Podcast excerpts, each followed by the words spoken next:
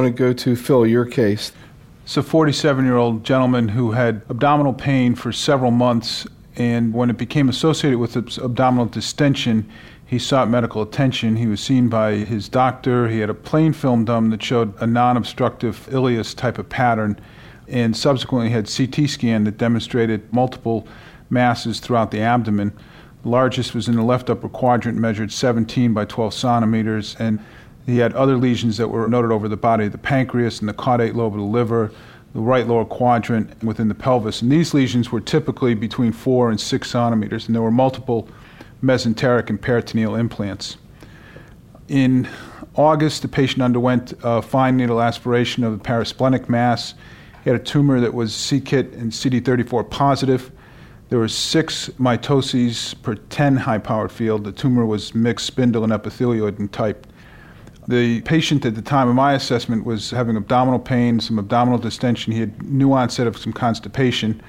He had otherwise an unremarkable physical exam. His past medical history had been entirely negative. He was started on Gleevec and very promptly had a great clinical response.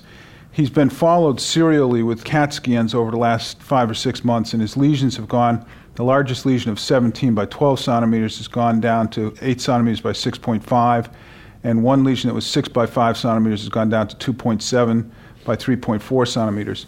And he's tolerated therapy beautifully. He's been seen in second opinion and the question had been brought up to him, and, and he's eagerly hoping for the possibility of going on to surgery if he continued to respond.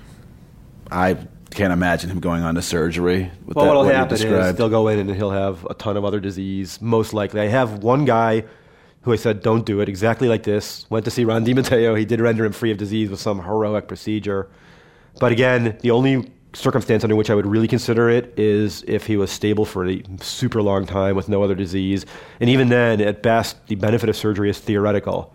There's no proof that it adds to the, what the imatinib is doing, and I would fight it for a long time. Yeah, I mean, the problem is that a lot of guys will go shopping around, and there's always a surgeon who's going to resect a guy like yep. that, in my experience. And there are some really great surgeons out there, but I think the chance of clinical benefit is essentially zero.